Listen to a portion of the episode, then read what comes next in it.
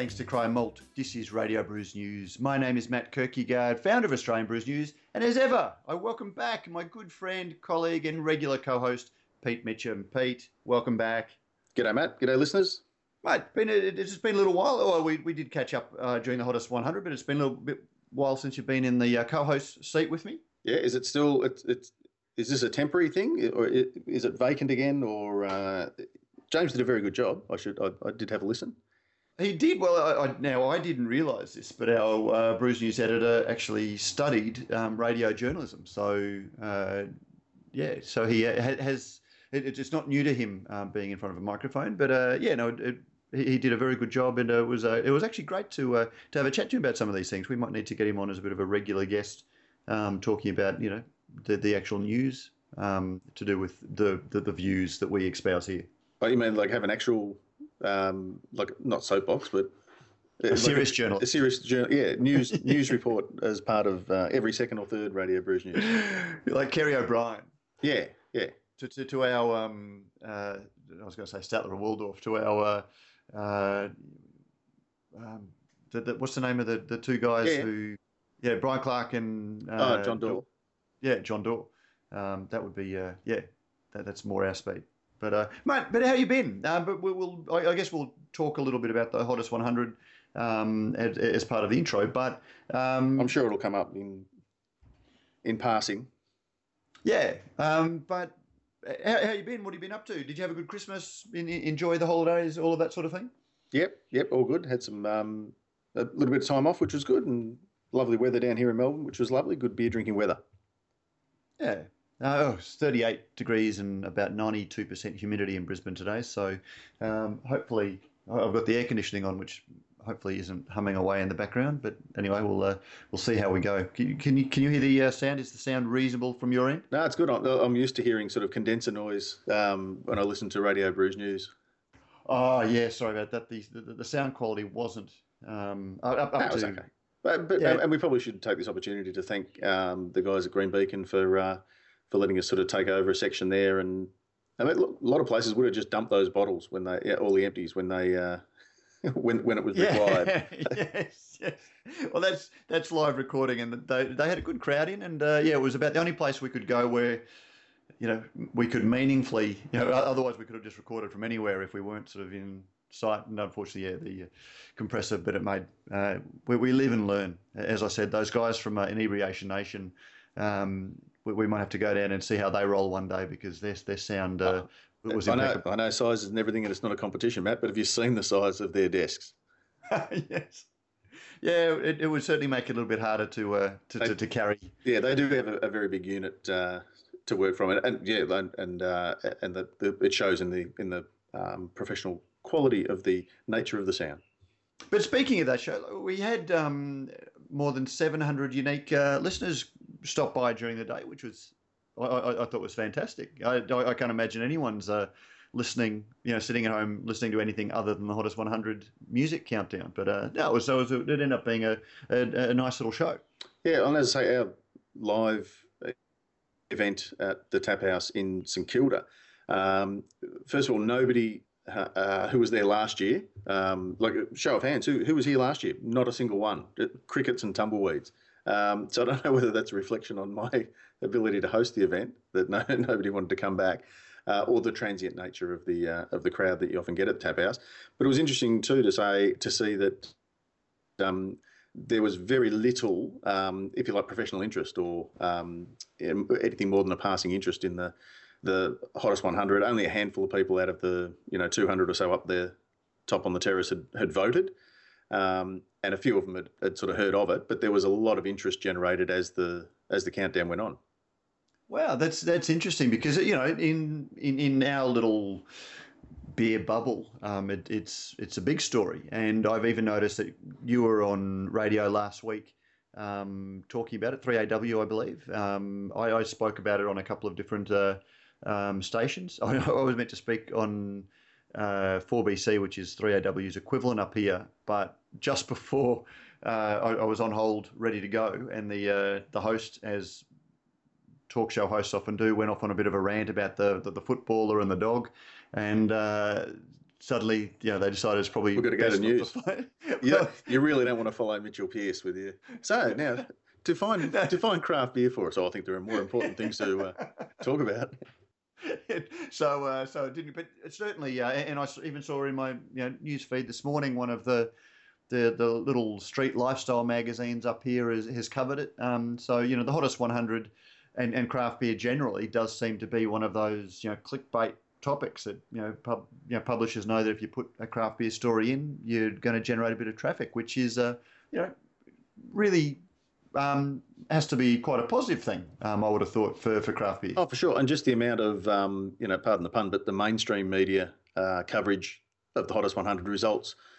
Herald Sun half page down here, uh, you know, 3AW, um, 4BC, all the rest. Um, uh, Ross Lewis, I posted posted today or, or yesterday uh, in his column, The Sip. Um, and so, yeah, it's it's really sort of, I, I guess, taking that message to a, a much broader uh, audience um, in a very sort of short step when you consider 2008 was the first hottest 100 um, and it's so it's taken you know six years or so to become an overnight sensation Mm. It, it's interesting though when you when you read when, when you do see it in the more mainstream media, um, and you realise that uh, you know most of the craft beers, you know the the, the um, craft beers in the sort of wide in, in a narrower sense of the, the, the definition won't most mainstream readers of the Courier Mail or the you know Telegraph won't have heard of Pirate Life, and they're seeing that this beer you know is up high, you know, in in, in the list.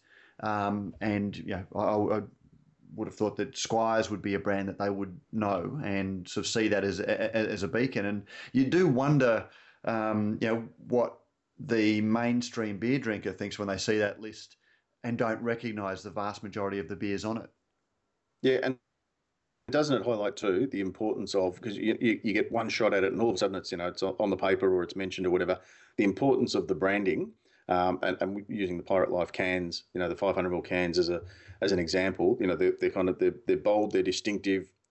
You've only got, you know, the eyeballs are, are passing across them in the story, you know, for a couple of seconds, but then when you go to your uh, your retail liquor outlet, it's it's going to click rather than going, what was the name of that thing, or what what did it look like, or what was the you know the little logo and the the tiny, you know, little logo in the corner of the label or whatever it might be. So it, it really highlights the importance of um, of how how much marketing has to do with, uh, I guess, promoting your brand. Yeah, yeah. No, actually, that's a very good point. I hadn't thought about that, and just that you know something that's memorable when people do see that flash, and uh, which probably brings us to our discussion of the results. You know, lots of, you know, lots of. Uh, I mean, I'd, I'd actually go as far as saying vitriol towards Squires um, doing so well generally and featuring so high in, in, in the count. Um, and a lot of people have been, you know, going off about that on one hand, but then saying that it's a, you know a popularity or it's a uh, you know popularity contest in, in, the other, and you know so a, a startup that very few people would have tried, like Pirate Life, you know, has suddenly burst upon the scene. Um, you know, probably doing much better than they deserve. Um, what, what, what's your take on that? Uh, yeah, vitriol's a fair a fair call. Look, I think a lot of that comes from um, you know there's, there's a lot of emotion we, we attach to um, what we like about beer because at the end of the day, uh, for for a long time, uh, what we drink uh, has been used, I guess, as a uh, a beacon or a descriptor for you know um, the uh, elements of ourselves that we we pride ourselves on. Um, so I think for a lot of people, it's it's easy to take it personally that your beer has been dissed, or uh, and that and therefore it's a slight on on um, on your character. Uh, and and likewise, I think that sometimes gets turned around where a beer that you don't rate um, gets numbers. You, it, it's for some people, I guess it's it's just it's easy to you know type now and think later. Yeah, yeah. It's it, and look. I, I guess a, a, lot of the comments I've seen have been, you know, people sort of saying, "Oh, they're not Australia's best beers." Um, no, it's not. It's and, it's and hottest 100.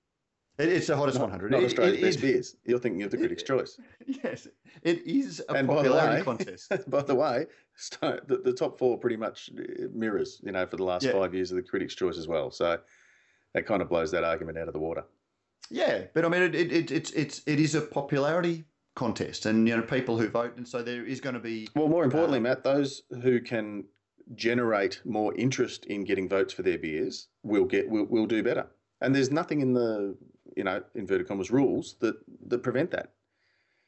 Uh, uh so my uh, social media feed was was chock a block with you know don't forget voting closes this week or you know if you love our beers here's an opportunity to vote um, and I'm sure that all the breweries um, did that some obviously I would think did it better than others and, and the, the ones that engage with social media throughout the year are the ones that are going to have some effect um, in you know when they post about that as well um, and you know, look, I just sort of look at the story that James Atkinson posted yesterday about um, Pirate Life and their plans for for new beers. It just went off on Facebook, you know. Um, so it was on our page, but there is such interest in Pirate Life, um, and people were sharing it, people were liking it, people were clicking on it, people were commenting on it.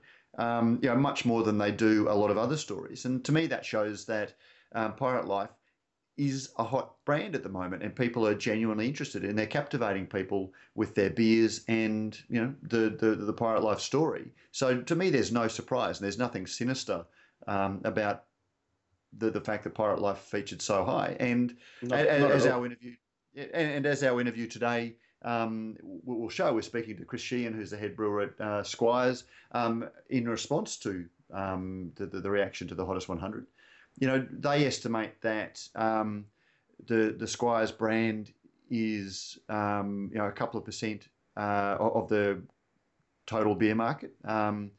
Uh, so, so a significant portion of what we regard as that five percent or six percent craft beer market, and then the 150 lashes and the golden ale make up you know much more than 60 percent of that. So a lot of people are drinking those beers, and even if a small percentage of those um, James Squire drinkers, you know, become exposed to the voting to vote, that is still a huge number of people. Um, where you get need to get a much higher proportion of Pirate Life drinkers voting, if you know what I mean.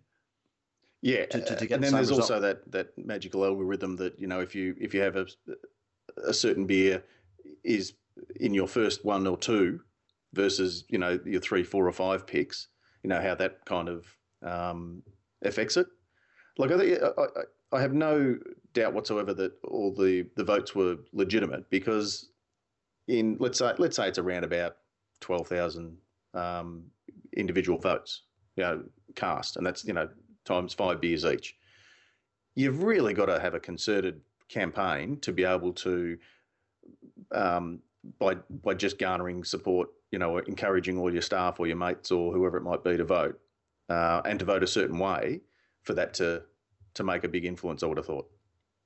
Oh, absolutely. And, you know, whereas I remember in the last couple, you know, some of the earlier polls that uh, that we did, you know, a, a, handful of votes could significantly, you know, see somebody bump up from the from the lower end, you know, to even midfield because in, in a small poll. But we really are getting some serious size to to the polling numbers. Um, so there is going to be um, you know, you need to vote fairly substantially. And when you speak to Steve, you know, there is a lot of criticism about the voting's rigged or, um, you know, you, have got uh, the larger breweries. It's a shame because the big breweries shouldn't be allowed to be in it, and therefore I'm not going to vote next year. Well, then don't comment on it either. Oh, yeah. Keep that well, shit to yourselves. Well, it's, it's, getting, it's getting tiring. I'll, I'll, go even further than that, but you know, the, the, point I was making is that you know a brewery with a lot of staff, if all of them vote, um, but you know, the, the guys from the tap house don't want to go too much into what they do to make sure that the system's not gamed. But you know, they they do keep an eye on voting irregularities and and those sorts of things. Um, and, and, and, the system you know, also does pick up if there are through the the um, uh, validation e- email system that it's it's coming from a real person and that it's not coming twice from the same person. Exactly, exactly. So you know, you, you look. I, am sure I've got two or three different email accounts. I'm sure I could have voted two or three different times if I was motivated to, but you know. Or you could be like James Atkinson, not vote at all. Yeah, oh, yeah. Then you can't complain about the result.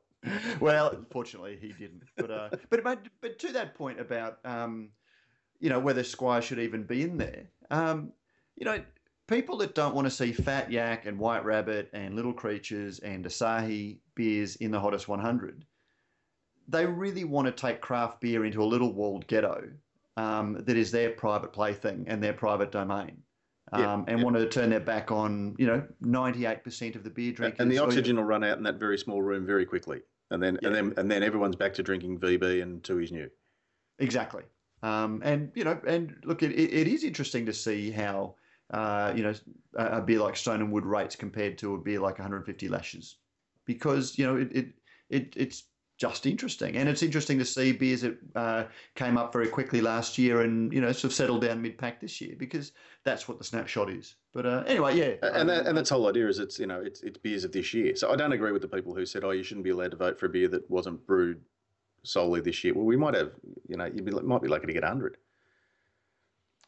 Well, it, yeah, exactly, and you know, I, I think it's great this year that they uh, released the 101 to 200 because that was quite interesting to see some of the, um, It was. you know, some of the people who you know were, were, were there and thereabouts. Um, actually, Prof, something I, I'm very close to it, so it's it's it's hard for me to comment too much, but I find it very surprising and disappointed. Um, oh, sorry, I find it surprising and a little bit disappointing that Queensland brewers um, didn't feature very strongly at all. Um, I think we had five of the top 100 and even oh, six of the top yeah, the 100. Fortitude, Newstead, Green Beacon.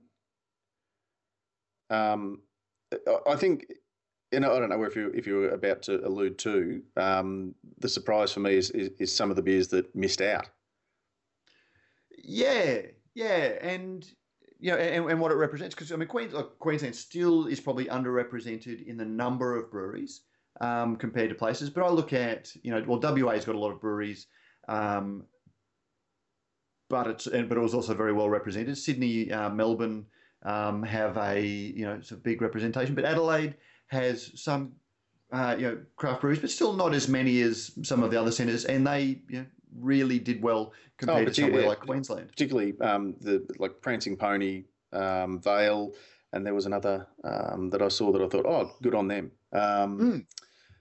uh, yeah, uh, But see, Prancing do- Pony doesn't have a huge distribution. Like they're they're a relatively small brewery. Yep. Um, they're doing some really crackingly and interesting beers, good, well made and interesting beers. But they seem to have you know figured very very well. Whereas you know like a brewery that I you know, that we recorded from Green Beacon, um, I was surprised at some Where of their their beers. Yeah, I mean, I know that Um, you and I are probably a little bit um, uh, biased because we, we kind of during the ECA uh, this year particularly we or last year we we kind of lived off that as our that, that was our staple rehydrator. Mm. But even a, a a brewery, Newstead, which is much more, you know, Green Beacon's probably the quiet achiever on the Brisbane scene. Um, but I, you know, I I rate their beer, the the quality and consistency and cleanliness of the beers that Joe's putting out there um, as you know really standing out. Um, and they they came very close in uh, to taking out top brewer in the craft CBIA awards, I, I believe, or you know they they figured very very strongly. But even a brewery that's probably a little bit more, um, you know, social media savvy. They've got a much bigger marketing budget. You see billboards for them around the place. They've got a very wide distribution. Um, Newstead Brewing um, only had one in the uh, you know in the top 100. I think it might Two, have had a second. Two was it? Was Yeah. it two? I think Okay. so. I think there was a two, two to the valley and the um uh and one other. I'll have to I'll have to look it up, but I, I thought they were. Do you think? Can I put it to you? Do do Newstead, Burleigh, Bacchus particularly? Do they suffer from perhaps having too many beers, and so it's kind of like the uh, you know the the premiership team that rarely has the Brownlow medalist in their team because you know the votes are spread across so many beers. Mate, I'm actually uh, look. I'm going to get myself into a little bit of trouble here, um, given that it's my own hometown. I actually wonder whether it isn't um, the Brisbane beer scene is so hype driven, um, and you know there is so much uh, you know experimentalism. There's so many you know so many collaboration beers. There are so many um, you know bars that are you know most of the bars are doing ever rotating taps that you know There, is, there the- the time to kind of settle on. uh, uh, Like, is it hard to find a core a core beer? because Because at the end of the day, your core beers, I think, are the if you look at the top ten, um, it, it's uh, it's very unusual that something out there barrel aged, available for only ten minutes at the brewery during the winter solstice, is going to capture enough imaginations? Well, enough imaginations, but it maybe that the sort of beer geek community, like that, that sort of ever sort of looking for the for the next thing, um, they, they've actually got a distorted view of what a good beer is. You know that they it, it really is the hottest, but there are so many beers that they're voting for that it's you know dividing the you know pool of votes Yeah, there are yeah. li- li- literally No, hundreds no, of no one beer is getting enough on its own yeah to, to make a dent. and there is a real lack of appreciation for, as you said, the core beers, the really well made core beers um, that you know brewers need in order to keep their doors open. Because you know a, brewery, you know, can't survive, um, you know, for forever on an ever changing rotation of you know highly experimental beers Yeah. because they you know they, they don't pay the bills. No, that's right. Uh, and now, uh, not not not that I'm uh, you know at the risk of trying to save you from a social media backlash after your comments about the Brisbane beer scene, but I'm going to change the subject and I'm going to throw one name at you and, and get your reaction. Bridge Road Brewers Chevalier Saison, It didn't feature at all, did it? not in the top 100. It's in the It's- it's, in the 101 to 200. it's plummeted because it was uh, you know of very highly rated even three years ago. Well- um, Top top five, um, both Critics' Choice and Hottest 100. I reckon the last five years. look, I, I find that very surprising in one way, but I also think um, you know, for a long time it was the gold standard saison brewed in Australia. It was the one, and you know, Ben was one of the few guys that was making a saison. Temple had one. Um, you know, Ron Yeah, uh, been and gone. been and gone. Um, and there were a couple of people playing around with saisons that were, you know, a little bit hit and miss. But Ben just had a, a beautiful saison, and then uh, La Sirène came along and has just, you know, created, you know, that they won. Um, the, the best Belgian beer at the inaugural CBIA Awards. Um, they've been winning lots of medals and lots of praise for all of their um, you know range of Belgian beers, which are you know very much led by the saisons Yep. and they seem to have captured the imagination. Whereas you know Ben's beer is as good as it ever was, and I think it's just um, you know, Ben Kraus at Bridge Road, I- but it, and, and maybe it's just you know lacking a little bit of um, attention more than uh, you know. Yeah. So the other one, the other one would be uh, Holgate Temptress, which is no longer part of their core range. It's it's not brewed all year round. So perhaps that there, there's a reason that that's dropped out. But I, I, I just couldn't think of one for for the saison. But then you see Beachy Pale Ale, number fifteen. Yeah, yeah. Um, which you know is a little bit surprising given it, it's a beer that's been around for a long time. Do we need to change the name to the Gabs Beer and Food Fest 2017? Oh no, it'll be 2016. Um, hottest 100 craft pale ales and IPAs and double IPAs. Do you think? But do you think that's what it is? I mean, but but they're the styles of beers that are very highly, um, you know, you know, highly regarded and make up the bulk of the the, the beer market. So it's not surprising that they're No, going to be no, not at all. overrepresented. Uh, uh, exactly, and, and look, I think they're the ones too that um, you're more likely to get that that next uh, r- circle of the bubble um, or outside the bubble. Um, and, and we we touched briefly on the the Dan Murphy's uh, factor as, a as an impact or as a as an influence in bringing more uh, a greater number of drinkers to the to the poll. Yeah, look, I mean, the the, the, the beers that I think are truly un, underrepresented in, in in a sense are the uh, you know are the Kolsch's and the the Golden Ales and those beers that I I personally think that's where uh, Australian craft brewers excel. Um, I still uh, you know look at a lot of the um, the, the IPAs uh, that, that are made they're a little bit uh, single you know one dimensional um, you know, that, that are just about hops and probably don't have the elegance of malt. Matt, Matt's um, talking about unbalanced listeners. oh, had- now, have, have you had a chance to try the Stone and Wood? Um, well, sorry, not the Stone and Wood, the Fixation IPA. The no, I haven't. No. I- I- again, look, you know, maybe it's I just don't, my I don't get out to inner city pubs all that much, so I haven't. I honestly haven't had a chance to uh, to get out and yet. it, it's only involved in, in draft. But to me, like when you know the, the the trip I made to the states a few years ago and got to try a lot of the beers that are very very hyped, um, where you had their fresh hop character, they always had a malt character that I don't find too many of the Australian brewers um, have here. And as you know, I don't like drinking. You know, I except for the the odd experiment and sort of assay of the what's going on. I don't tend to buy heavily imported beers because um, for all the reasons we've talked about in the past. Yep. But yeah, and, but I, I, think the one place that Australian craft brewers are really nailing it um, is that lower alcohol, interesting flavored but beautifully balanced um, golden ale Kolsch. Uh, you know, a, a, Australian style pale. Yeah, Australian style pale. Um, that uh, you know, both because you know because of our climate and our excise and um, you know Australians' beer drinking habits.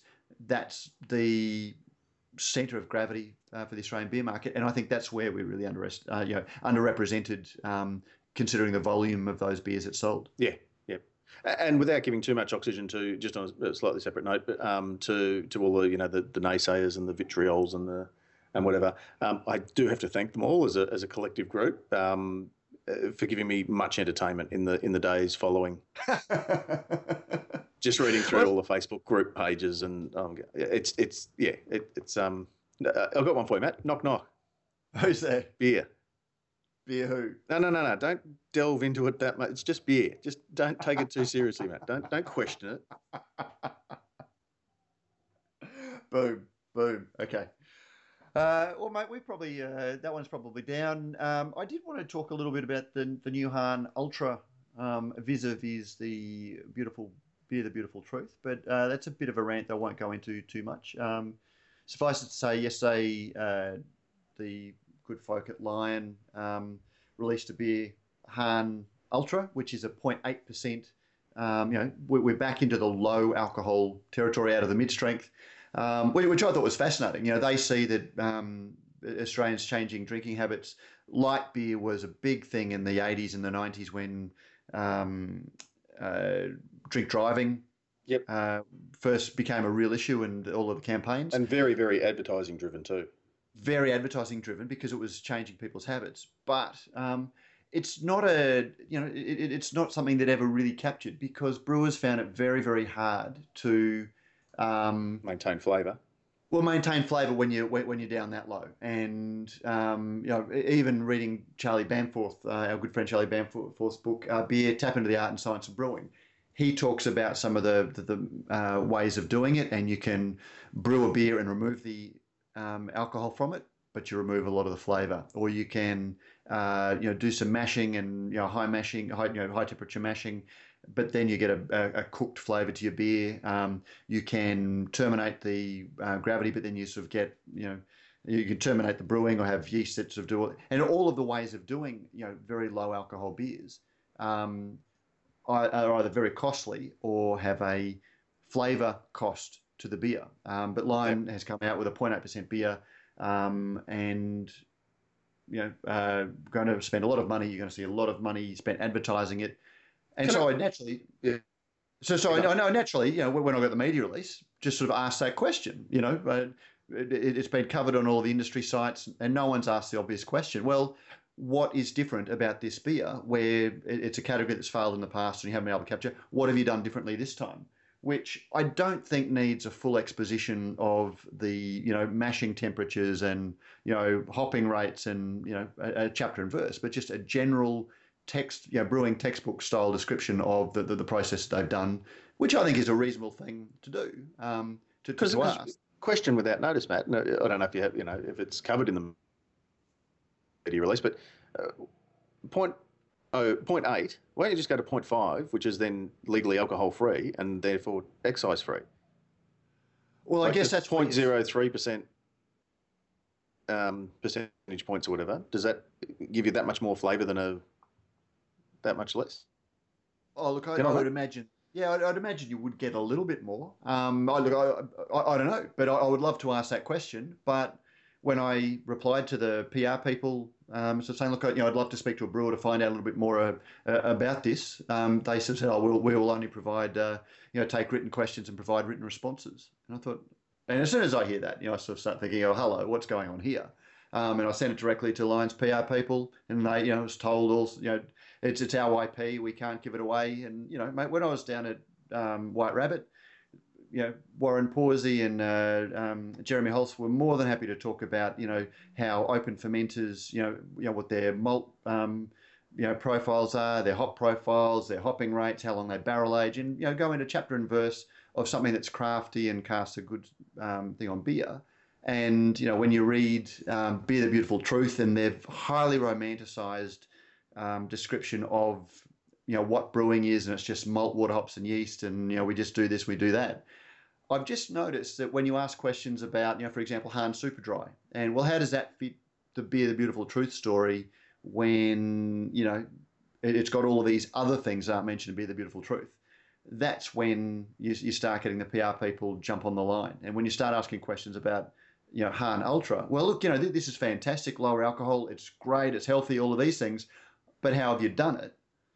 That's when they start saying, "Oh, you know, sorry, this is our IP. We can't talk about that. We don't want to Magician give the other never guys. reveals his tricks, Matt.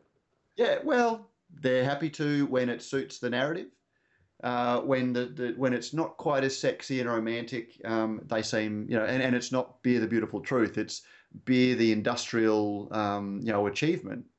They're not quite so happy about uh, talking about it. Uh, when, when I, I think that's exactly the story, and, and most of the brewers, that's the story that they want to be telling. Is you know that because beer is different to wine, beer is the mastery of the process as opposed to you know and, all of these wild processes as opposed to you know um, letting nature take its course.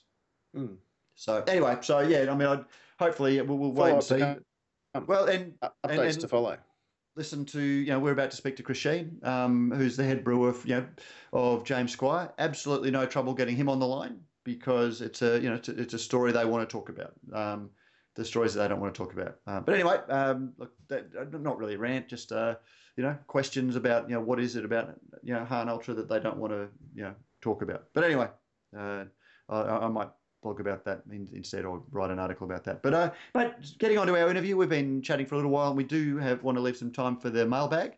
Um, you weren't available when I caught up with Chris last week, but uh, so I had a bit of a chat with Chris Sheehan, and as I often do when it's someone who isn't a household name, I uh, started by asking who who is Chris Sheehan. Um, yeah, interesting one.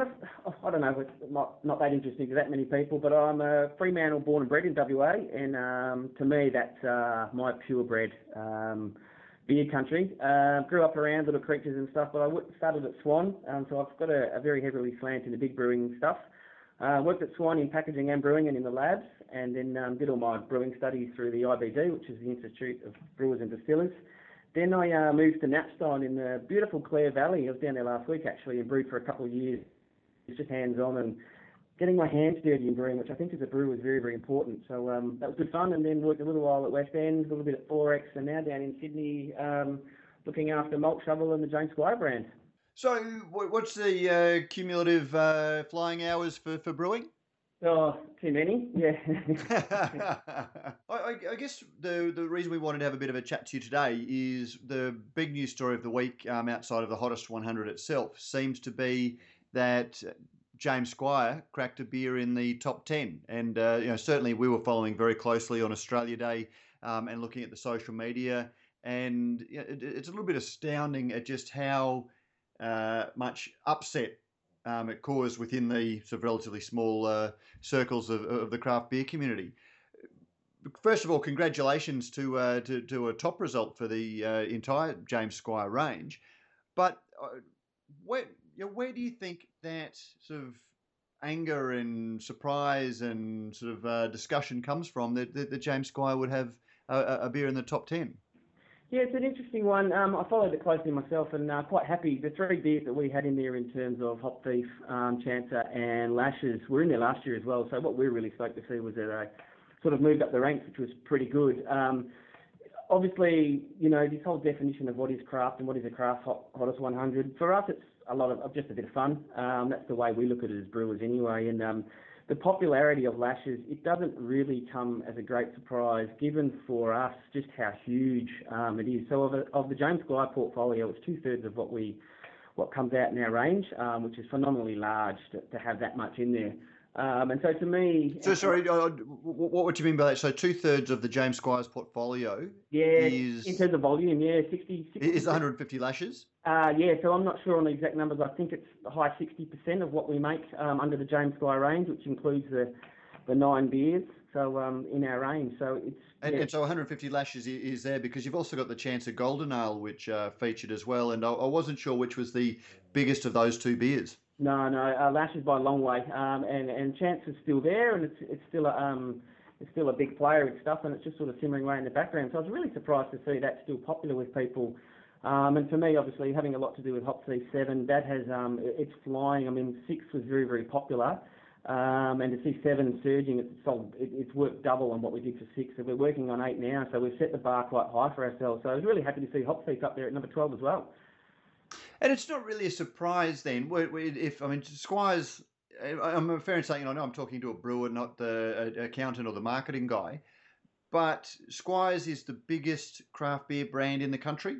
Yeah, um, it is actually. Well, it, it, judging by the numbers anyway. So we often talk to the Australian beer market. 95% of that are your typical mainstream drinkers, and that 95% Many of the products in that range are in decline, but it is still phenomenally huge. Um, that the fact that 95% of Australian drinkers don't touch craft.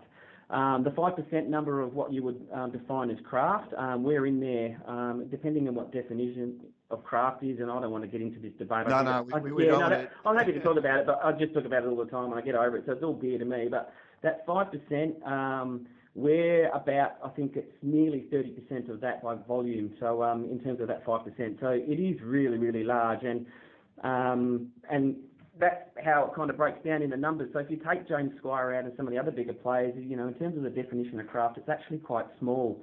Craft, that 5% is growing 20% year on year.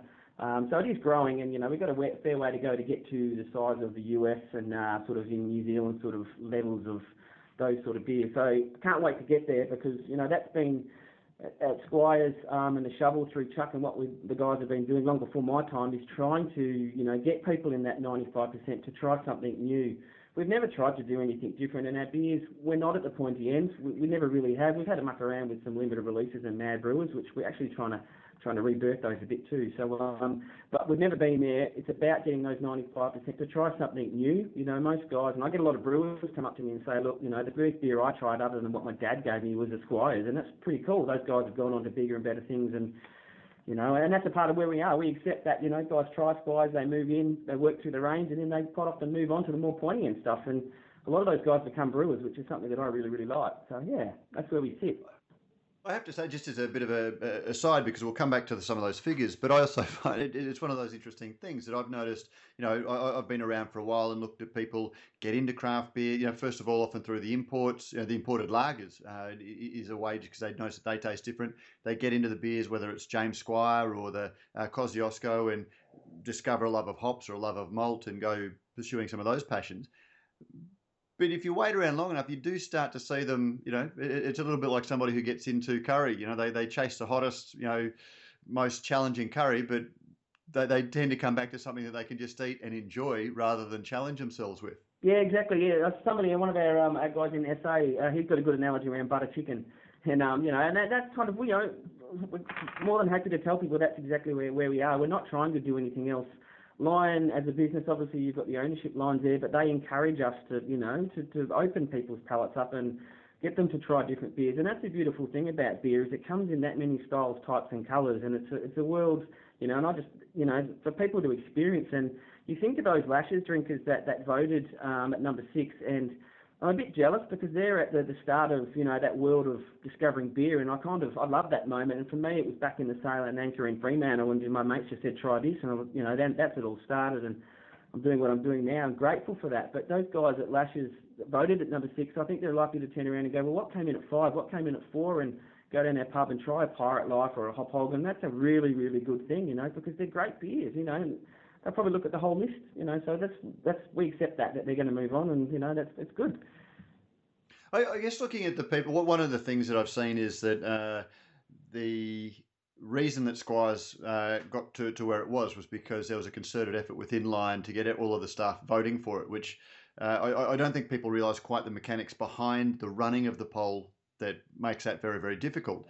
But when you hear figures that you're talking about that 60% of your portfolio is uh, 150 lashes, and that portfolio is then in turn 30% of the beer market, there are a lot of people who are drinking 150 lashes. So it's probably not a surprise that uh, some of those who are hearing about the 100, the hottest 100, um, are going to be voting for it and, and just sort of see it relatively high. Yeah, well, yeah, that's, that's just common, common yeah, logic. It's in most pubs. It's in every single bottle shop. What scares me is that that beer is so big now, but it's still in 20% growth. So it is, it's a, just this, this snowball that's rolling away. Um, and yeah, absolutely accept that it's not to everybody's liking. And, you know, that's where these polls get, you know, should it be a poll of what I like, what everybody likes, but it's a diplomatic thing. And, um, you know, lashes itself, and for us, it outgrew malt shovel very quickly. And true to our breed, and it's, it's written in stone within within Lion, is, is that all James Squire beers are developed at malt shovel. So we sort of circumvent a lot of um, product development things. They're always brewer led, um, and then when they once they outgrow us, they go into our bigger network of breweries. Um, lashes at the last AIBA, um, I think it was being made in South Australia and New South Wales. Both won silver medals. Um, so the beer for what it is is you know, defect free, it's good quality, it's got good balance, but you know, obviously there's a lot of people that step in on it. So it's, it's massive. So is there a bit of internal competition that you know you, you just have said that it's brewed at uh, Sydney and it's also brewed in South Australia? Do you, know do you guys look at the results to see who's winning? You know, entering it individually and seeing who who gets the higher marks. No, not at all. No, I don't. I don't think so. Not that I know of. Anyway, it's more about um, you know, and managing, and anybody in brewing will tell you it's very, very hard to get two breweries to do the same thing. So we spend most of our time, and with nine products in the range, and and and um, several of those being made elsewhere, we spend a lot of our time just making sure that you know they are, they are matching up. So there's little time for competition, and um, it's, it's good just to see those beers grow. They're full flavoured and that sort of stuff. And having worked at the bigger breweries, you know, beers like Squires, I used to love as a brewer, you know, being able to make beers like that, um, you know, because that was kind of my my uh, preference anyway. So it's good that other breweries can do that. But yeah, not not any competitiveness, I don't think. And how about uh, you know seeing some of the beers? I mean, some of the, the, the classic Squires beers that have been around since the beginning. Uh, the the amber amber ale. Um, personally, it, it, was one of the beers that I you know fell in love with uh, you know 10, 12 years ago um, and, and really loved. Um, do we still see the same emphasis behind it um, in, in, in, the company, or you know, do the some of the more popular lighter styles uh, get most of the uh, the marketing push? The, the marketing push was good for us, and I'm not I'm not bullshitting here, but you know, Squires, the brewers, we have a very very firm say in what we do and don't do. Um, so typically an idea will come up and we go with something new and then we'll present three different variants and then we'll just work off that. But um, it's pretty good. We still, I, I, think I wouldn't be doing what I was doing as if I was being told to do this, you know. So the, it is very, very brewer led. Fortunately, that's something that Chuck has instilled. Now, Chuck built the, the, the Hahn Brewery or Malt Shovel now, which is the James Squire Brewery in 1988, and that's been always the way. Now, Chuck's in his late 60s and he still comes, he's still at the brewery. I mean, he's in probably more of a PR and in a background role than production, but um, that's how it kind of rolls for us. Is it's the brewers still have very much a say, and anybody who's been through there or you know knows us. You know, with up to 50, 51 brewers since 1988 have been through those doors, and the most of them, um, I think we did a count that 45 are still involved in the industry somewhere in the world doing one thing or the other. So it's kind of a standard that we do, and you know, um, and that's why our beers we sort of we design them to, to entice people in. Just as a, after we teed up this interview, I got a media release late yesterday about the uh, success of the summer ale. The uh, just looking for the, the, the swindler, trying to keep track of all the James Squire names. Um, has just been launched as a uh, as a pack. Maybe you can tell us a little bit about that. Yeah, absolutely. That um, the whole summer ale thing. Um, yeah, it's absolutely flying, and uh, obviously we, we released it on tap first to get people, you know, um, drinking it that way. I mean, that's, I think that's a good way to, you know, get people into pubs and that sort of stuff. Um, so coming out in pack very, very soon, and it's absolutely flying us beyond expectations. Which for the brewers are can be a pain in the ass because you know we've got Eldorado in it, so we've got to make sure that you know if it goes gangbusters too much, then obviously we have to scram for more Eldorado, which we can get. But um, it's, it's the joys of being a brewer, so it's these good problems to have, so to speak. But it's moving, um, and again, it's one of these beers like Lashes, is that we're sort of wanting people to step out and try something new, and so that's where it sits. And clean finishing, um, and that Eldorado hot, when you use it in, in a light base, it really presents some interesting um, characteristics. And we, we talk about the watermelon um, quite specifically. It's quite unusual. So um, it's good fun playing with that. I, I guess when you look at the, uh, the, the Squires portfolio, and you've got a beer like this, and you know, just reading from the media release, beer lovers can expect an initial taste that is low on bitterness and yet high on flavour, um, accompanied by light and fruity aroma, which pairs well. Um, the, the flavour descriptors in a in a beer like this, you can't really pull out too many distinctive flavours from a, a beer very low.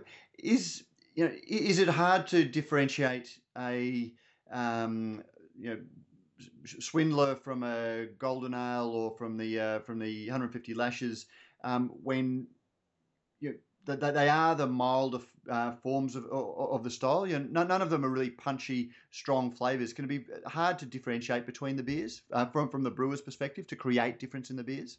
Yeah, we call it the goalposts, um, and so that's what you know. We're, talking, you know, the goalposts can be quite narrow. Is, is that new new drinkers, you know, bitterness can be off-putting. Um, some of them like the aromas, um, some of them don't. So yeah, those, those goalposts when we're trying to come up with something and think about what we like in that same sense. But you know, some of the it's hard with beer styles because you know you look at the the hottest 100 and what there was two lagers in there and you know, and some of the classic, more approachable style things like Kolsch's and stuff like that, you know, they're, they're, they're being seeded and pocketed out there, which is great to see. And that was where we went with the Swindler. It was like, okay, well, let's make something, you know, approachable for people that we can, you know, get them into our range even more. So off the back of lashes.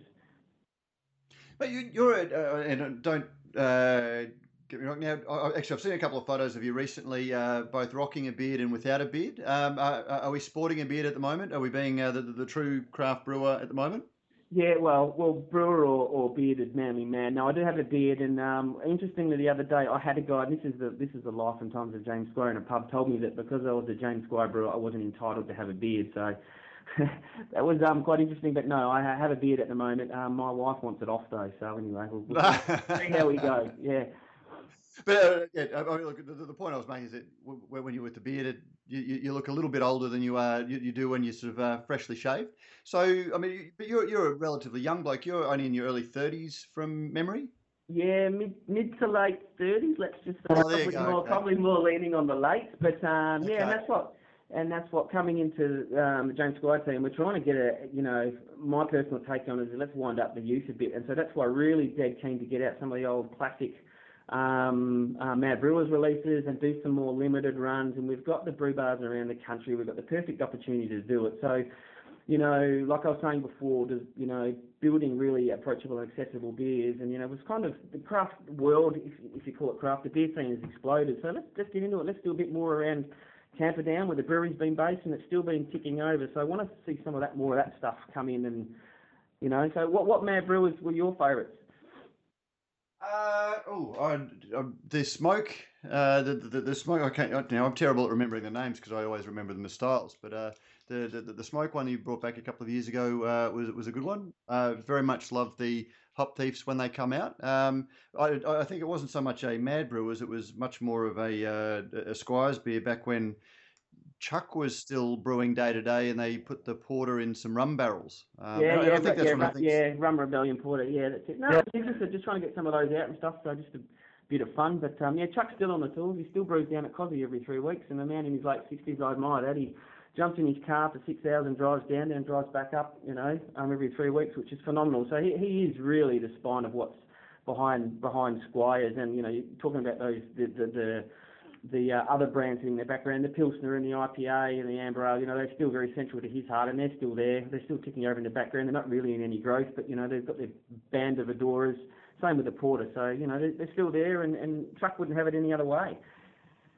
The the point I was making uh, about age is, I guess, uh, like I'm probably ten years uh, older than you, and uh, I remembered my father talking about uh, lagers having a lot more body and a lot more uh, bitterness, and it, it, seems that we've seen over the last you know two or three half generations beer has um, declined. You know, the, the, the flavors of beers, as we've sort of chased where the, where the market has gone, um, have declined a little bit in bitterness and flavor. And it, it's interesting to see beers that probably my father wouldn't have uh, thought were particularly bitter coming back and being described as, uh, you know, fuller flavored or, you know, sort of bigger flavored beers. Is, you know, do, do we just have to, you know, appreciate that the market, the, the beer market is an ever evolving, uh, you know, place for, for, for brewers to sell into, that it's not just one uh, constant uh, you know, marketing proposition? Yeah, absolutely. Yeah, you bang on. I mean, um, you know, in the beer industry, I'd like to see the beer industry as a whole band together and and work off beer. And uh, you know, you see it out. You see the whole lamb ad on on uh, Australian Day. It's the whole lamb industry working together. Milk does it really well, but beer we're segregated. And, and having worked in the wine industry for a while when I was at Knappstein, you know, there wasn't a day where I was sort of, um, I'm proud to be a brewer because, you know, the camaraderie in the industry and there was a little bit of elitism in the wine industry and it sort of crept into beer a bit. And, you know, I see blokes get laughed at because they drink a VB and it's like, well, it's his mouth. If he wants to drink it, it's fine, you know. Um, but so the flavour flavour stuff, you know, what people are drinking has changed, and that's why you see this age-old debate. This beer used to be good, but now it's changed, and invariably it hasn't. Your palate you know, for, for somebody that's drinking lashes once upon a time and then goes into a double IPA or starts drinking imperial stouts, invariably when they go back to something that's more accessible and approachable, they think, oh, that's changed as as their palate evolves. And you know, to use our curry theory from before, it's the same. You start on butter chicken and then you you know you're in the vindaloo. So it's yeah, but um, people's palates through food have changed as well. People, you know, um, the young people nowadays sort of tend to drink a lot more mixes and spirits and wine, and so and beer as a whole is in decline. And I think what is it? Cider's got more growth than beer. So yeah, even craft beer, which is interesting. Mm. Off a lower base, I guess. Is, is there a temptation from a, a, business point of view that when you've got a like a, a beer such as the James Squire Pilsner that was a, a gold medal winner at the uh, uh, in, the states a couple of years ago at the sorry, World, the World Beer Cup. World Beer Cup, that's it. Knocked off all the check, you know, and it was quite controversial that an Aussie Pilsner won. So, yeah, but but is there a little bit of it when when you see that you know you, are making a you know world class, you know, internationally recognised version of the style, but it's just not getting the love here um, for for whatever reason to sort of tinker with it and think, well, you know, maybe if we drop the bitterness a little bit, we'll find a wider market, or does uh, you know a, a, business like James Squire look at well, you know, we're not doing get, doing the, the, the volumes that we'd like with uh, Pilsner, we'll keep that where it is and maybe look at creating a beer um, that fills that sort of next step down and see whether we can sort of create something new there. Yeah, and I, you know, it's a, it's a good take. Um, yeah, the Pilsner's an interesting one specifically. You know, I was talking to just Rob Freshwater yesterday, who's a bit of a, a legend in the industry as well. I sit between Freshie and Chuck at the brewery. Um, and he was talking about India Pale Lagers, and we were talking about, isn't that just a Pilsner? So um, and there is. Oh, I, I, think uh, um, XPAs uh, or you know session IPAs are just unbalanced uh, pale ales. yeah, absolutely. So there's that whole angle, and we're sort of um, Squires has always been pretty traditional with what it puts out, like um, you know true to type, true to styles. Other than Mad Brewers, it hasn't got pretty crazy. So.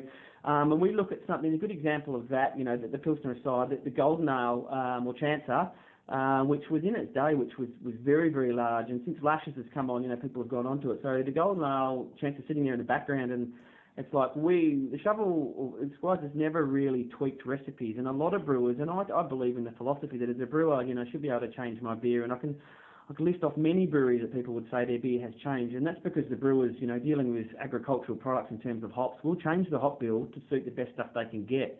We've been a little bit more traditional and kept our beers the same way. So, you know, they're true true to form, and true as they've always been, and try to keep that, you know, it, true to original specification and design. So, with something like Golden Ale, we've tossed up. What do we do with Golden Ale? Do we give it a, a, you know, the analogy amongst the brewers is a bit of a boob job, you know, and, and wind it up a bit or tweak it. So we sit on the fence with that sometimes, and yeah, the jury's out on, as to whether that would work for us or not. But you know, it's definitely something we think about. You, you, you, talked about the, the struggles you have you know, as seasons um, come and go and malt varieties change and hops uh, you know change a little bit with, with season to season. How hard is it to keep the consistency across the range when you're brewing? You, have got those challenges, and then you're brewing across uh, what two or three different uh, breweries nationally these days. Yeah, incredibly hard, um, and that's what Um, Golden Ale or Chancellor when it came out, we we Amarillo got hit pretty hard and we had to work around that. Um, Lashes with Nelson Sauvin that's in there was very very difficult, and now we've got the same thing with uh, with Summer Ale and Eldorado, and you know, and as you said, it is it's, it's subtle in there, but that's something that we have to work with, and not just the, the raw materials, but also getting different breweries to match up. All of the beers that are designed at, um, at here in Camperdown. Um, there's a 25, 25 page specification and policy around what the bigger breweries can and can't do. We taste every single one of those beers that go out and come back. Um, and it puts, gets put through a wider taste profile panels as well. So that's what I spend a lot of my time helping those other brewers, you know, get through the production issues um, in terms of matching flavour and the different inherent inherent parts of the different beers themselves, which is yeah very very difficult to do. I, I guess that's the thing with you. You are the head brewer for the James Squire brand. So, do you have ownership for those brands across all breweries. And I was speaking to Warren Pawsey late last year when White Rabbit opened, and they'd been brewing some of the uh, White Rabbit beers, but Jeremy Hulse still has to sign off on you know the, the, the beers as, as they go through. Is, is, that the same position that you're in, being based at Camperdown and signing off across the, the, the beers that come out of the other breweries? Absolutely, that happens often, um, and so there's stuff that, that they, they, they, the bigger breweries, we've just sort of straight out said, no, you, you can't do this or that. This is what we need to. Uh, to respect. So yeah, I've got complete sign off on that. Um, then yeah, outside of specification, everything has to come back past through me. So it's um, phone calls at all hours of the night. What do we do here and that sort of stuff, and you have to work, you have to deal with it. Terrific. Well, Chris, uh, congratulations on your results for the hottest 100. It was great to see, you know, the, the broadening of, of the category, and also I guess you know no matter what the the, the, the, debate is, it's great that people are actually talking about beer, um, you know, and, and, bringing some interest in, in, into the category. Absolutely. Thank you very much um, for the time, mate. Appreciate it. And any time. In a garden, what a garden. Brews News is made possible by Brewpack, Australia's number one craft contract brewer. With over 100 craft beers and ciders on the roster and counting, Brewpack specialises in offering growing craft breweries a home for their packaged and keg beer, no matter how crafty. Serious about handmade beers, and with an open door policy, Brewpack's brewers love having passionate, hands on partners in the brewery. Thinking about craft contract brewing? Think Brewpack. And uh, yes, we thank Brewpack for not only making a whole lot of great craft beers possible, but also for making this podcast possible. You go, Prof. Christine. And, you know, one of the things I like about those stories, so those interviews, is Chris is a bloke who has brewed, you know, in the big, big house. He's brewed in the small sheds, um, you know, for Lion. He's a guy that's very, very passionate about what he does. Um, and I think that's the story that's lost in the vitriol about, um, you know, it's not craft beer. Um, sure, make a political decision, you know, that you would rather support, as you and I have talked about in the past, support the small guys because you're you know you're making a vote for how you see the future of the brewing industry. But I mean, don't dis, dis don't, these don't guys. Discount what they no what what they their passion and their skill um, as brewers exactly uh, are on par with with every other you know little guy who's you know hand milling stuff out in his shed. Mate, seriously, I, I, well, actually, I, guess there are a lot of small breweries breweries that are hand milling. But have you noticed that as soon as the breweries start to grow a little bit, you know, they oh, the start. the, the auger, the auger, and the auto mill are the first things to go. Yeah, yeah. So you know, it, it, it's great for, to say we're handcrafted. For a good time, not a long time, Matt. Anything you can save time on. Well, when, but, when you're not when you're not getting paid a, an hourly rate, the fewer hours it's also, you can spend you know, actually producing your beer, the more you can spend on marketing your beer and driving it around to venues and dropping off samples and all that sort of stuff. But it's also about you know getting consistency of you know cracking you know and, and, and the size which affects the mash and you know all, all of these things. And you know it's just like buying grain that is a consistent size. So your mill works more efficiently. And all of these things are science. Um, you know and uh, anyway, I, I, won't get on around. But anyway, no, it was great, great to chat with Chris, and uh, um, hopefully we'll get to speak to the uh, you know one of the brewers who makes Hahn Ultra as well, just to get that crack in again.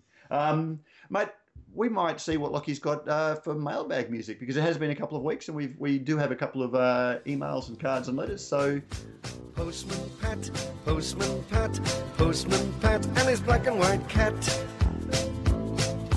Early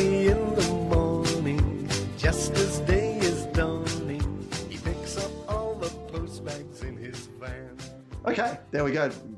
Love uh, Lockie's music selection. Um, now let's see. Late in December, got an email. Josh Button, um, Josh from inebriationnation.com. Um, there you go. I, I, I didn't realize. Pies Josh.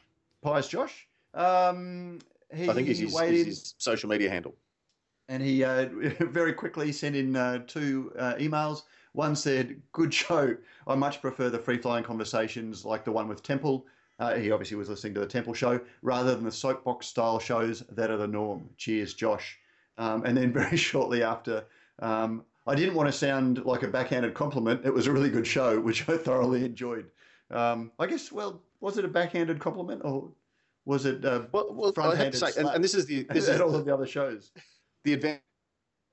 Uh, oh, sorry, one advantage I think that um, that the guys at Inebriation Nation have is being able to uh, all record together. So that there is there's a definite, uh, definitely different vi- dynamic, um, and probably a better flow when you and I are in the same room and the guests are there as well.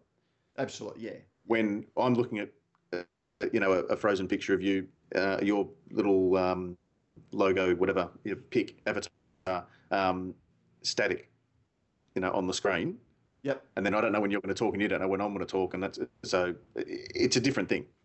Yeah, and and look, um, and that was a great show because it really was. We had three people in the room, and we were able to sort of, you know, it was, just us having And, and a a brewer came and brought us brought us freshly, beautifully, freshly poured foaming pints of uh, Power Stance Pilsner. So that'll that'll get your flow going. So, well, look, mate, if, if any brewers want to sponsor, you know, um, getting us down to their to their brewery to record, you know, in in, in their brewery, uh, we're open to that sort of uh, graft and corruption um, in, in order to. Oh, Uh, 100%.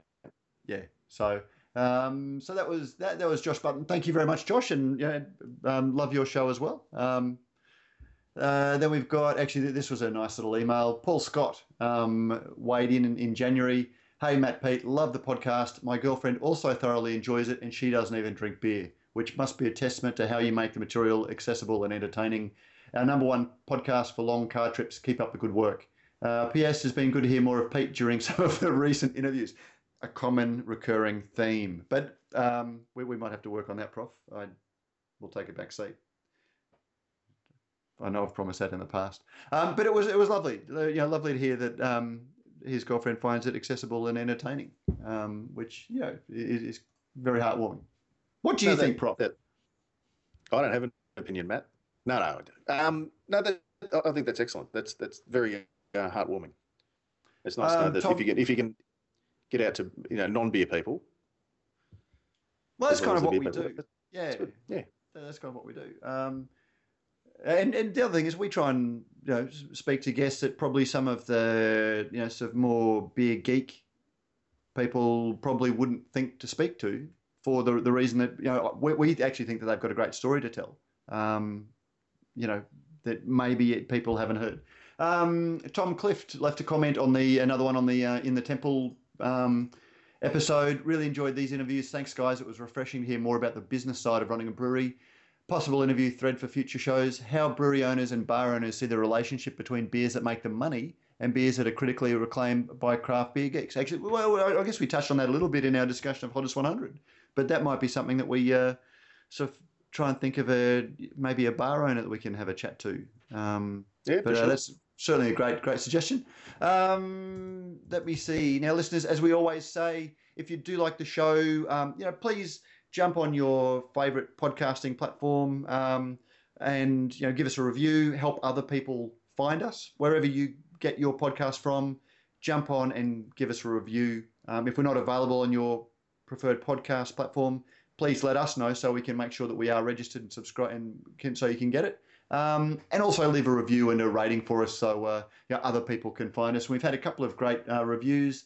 Um, Scuba Steve, um, December 21, just before Christmas. If you're into beer and Oz, it's well worth a listen. Can be a bit marketing heavy sometimes, but always informative. Um, four stars. Uh, and his he headlines his worth a try. Um, Industry Insight um, by Tim Brackets Othie.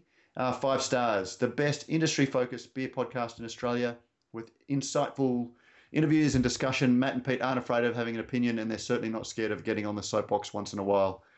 This is a great thing as it allows genuine discussion and critical thought around the important topics of the beer world. If you want to keep your finger on the pulse of Australian beer industry and craft slash good beer. Thank you for making that distinction, uh, that distinction, Timothy. Uh, beer in particular, Radio Brews uses the podcast for you. Keep up the good work. Tim, oh, he's from sydneybeer.com.au. So uh, a- another industry person. So thank you, Tim. Uh, five stars. Can't go past for beer news. Empty Thomas, a great podcast to keep you across the news in the Australian beer scene. Good analysis and interviews with a range of relevant industry guests. Looking forward to every episode. Keep it up, guys. So there you go, Prof. Um, there we go. We've got fans. It's good to see. We yeah, we, we do have fans. So uh, that was nice. Still no one phoned. Um, the, the the number is on the website. I won't read it out again because it's pointless if you're doing your run. But jump on the website and please do uh, leave us a recorded message and uh, we'll play it and people can actually hear your dulcet tones rather than me reading it out um, with my own inflection. Or, or, you can just like leave, leave us a voicemail kind of um, thing uh, for somebody you want us to speak to or um, a topic that you'd like discussed. Yeah, yeah. Or I mean, even just record something and uh, send it as an email file and we'll cut it in. into, and our producer Lockie will cut into the show. Um, mate, anything else before we, we, we go out? You've got a couple of festivals coming up. Uh, yeah, yeah, getting into sort of the end of the, the festival season while the weather's nice down here. So Geelong this weekend and um, a couple of weekends after in, into March, we've got uh, Bendigo. Um, so two very uh, uh, growing regional areas for um, for craft beer, which is good. Excellent. Um, one thing I will do a shout out for our Sydney listeners. I know there are a few of you. Sunday, the 13th uh, of March, uh, in the week leading to the uh, IBD conference in Melbourne, which I would encourage all home brewers, uh, all craft brewers to uh, look at attending. They've got a special deal for craft brewers um, for the Monday, Tuesday, and they've got craft beer sessions. Um, very much uh, so looking at the, the quality of beer. But Sunday the 13th, before it all kicks off, Charlie Bamforth, who is the president of the IBD, um, is going to be in Sydney and uh, wants to catch up with us at the pub. So we're just finalising the details and where it will be, but it'll be the evening. He's got a luncheon engagement, but then he's going to head over to the pub and uh, have a few beers. Uh, Podcast and, you know, from the pub with the professor. Exactly, but um, uh, two professors. Oh yeah, yeah, well, one real. Um, but Matt, you did you, you said in Melbourne. It's, it is actually in. Oh, in Sydney. The sorry, the conference is in Sydney. Sorry, I was thinking it could be a week. So it, scratch that. It is in Sydney, and uh, we're looking at recording somewhere around Darlinghurst, so nice and central. But keep that Sunday evening locked in the diary. Um, and we might even have a chat to the lads at Inebriation Nation and see if they'll, uh, you know, run the sound for us. So, Josh, mate, consider consider that a, uh, a, a, a, a, uh, there'll be beer and pies in it. There, there will be, there'll absolutely be beers in it. So, uh, but keep that. But otherwise, Prof, um, mate, great to chat. Um, next week we do have a uh, interview lined up, and you are free. And I'm just reaching for my book. Mate, have you heard of Bronze Brews? I have not. It is a new book. It just, I, I was surprised. Um, it received no media release about it. It just crept up in my um, feed, my Facebook feed last week, and it straight away seemed, sounded interesting because it's a book uh, very much close to our heart. Um, it is about home brewing old Australian beers. And it's a fellow by the name of Peter Symons, who's an accomplished home brewer, um, has done lots of research into old Australian uh, brewing recipes. Um, and very much in the along the lines of Ron Pattinson, who is uh, I'm trying to think. He's uh, shut up about Barclay, Barclay Perkins, Perkins yeah. blog, and he's actually written the forward for it. At last was my reaction when Peter told me of his projects and research I won't have to do myself, and it finishes with for me, the history of Australian beer is like an alternate history. It's what could have happened to beer in Britain had circumstances been slightly different, which is why this book is so fascinating. Like a long what if, a book I'm proud to have in hand, albeit in a very small way. To have had a hand in, not have in hand, although you should have it in hand as well. Um, so I jumped online, uh, got in touch with uh, Pete, and it is a fan. It I haven't worked my way through it yet, but it sounds like a really, really good book. Um, I have had, I did have some trouble buying it um, on the website, but I'm not sure why that was. Um, but search for it, Bronze Brews Home Brewing Old Australian Beers. We'll definitely put a link on when we speak to Peter next week. Um, but uh, definitely brings our you know, love of Australian beer and brewing history and untold uh, Australian beer tales. So it will be a, a, a wonderful episode we look at doing next week, Prof. Look forward to it. Let's strike up the beat.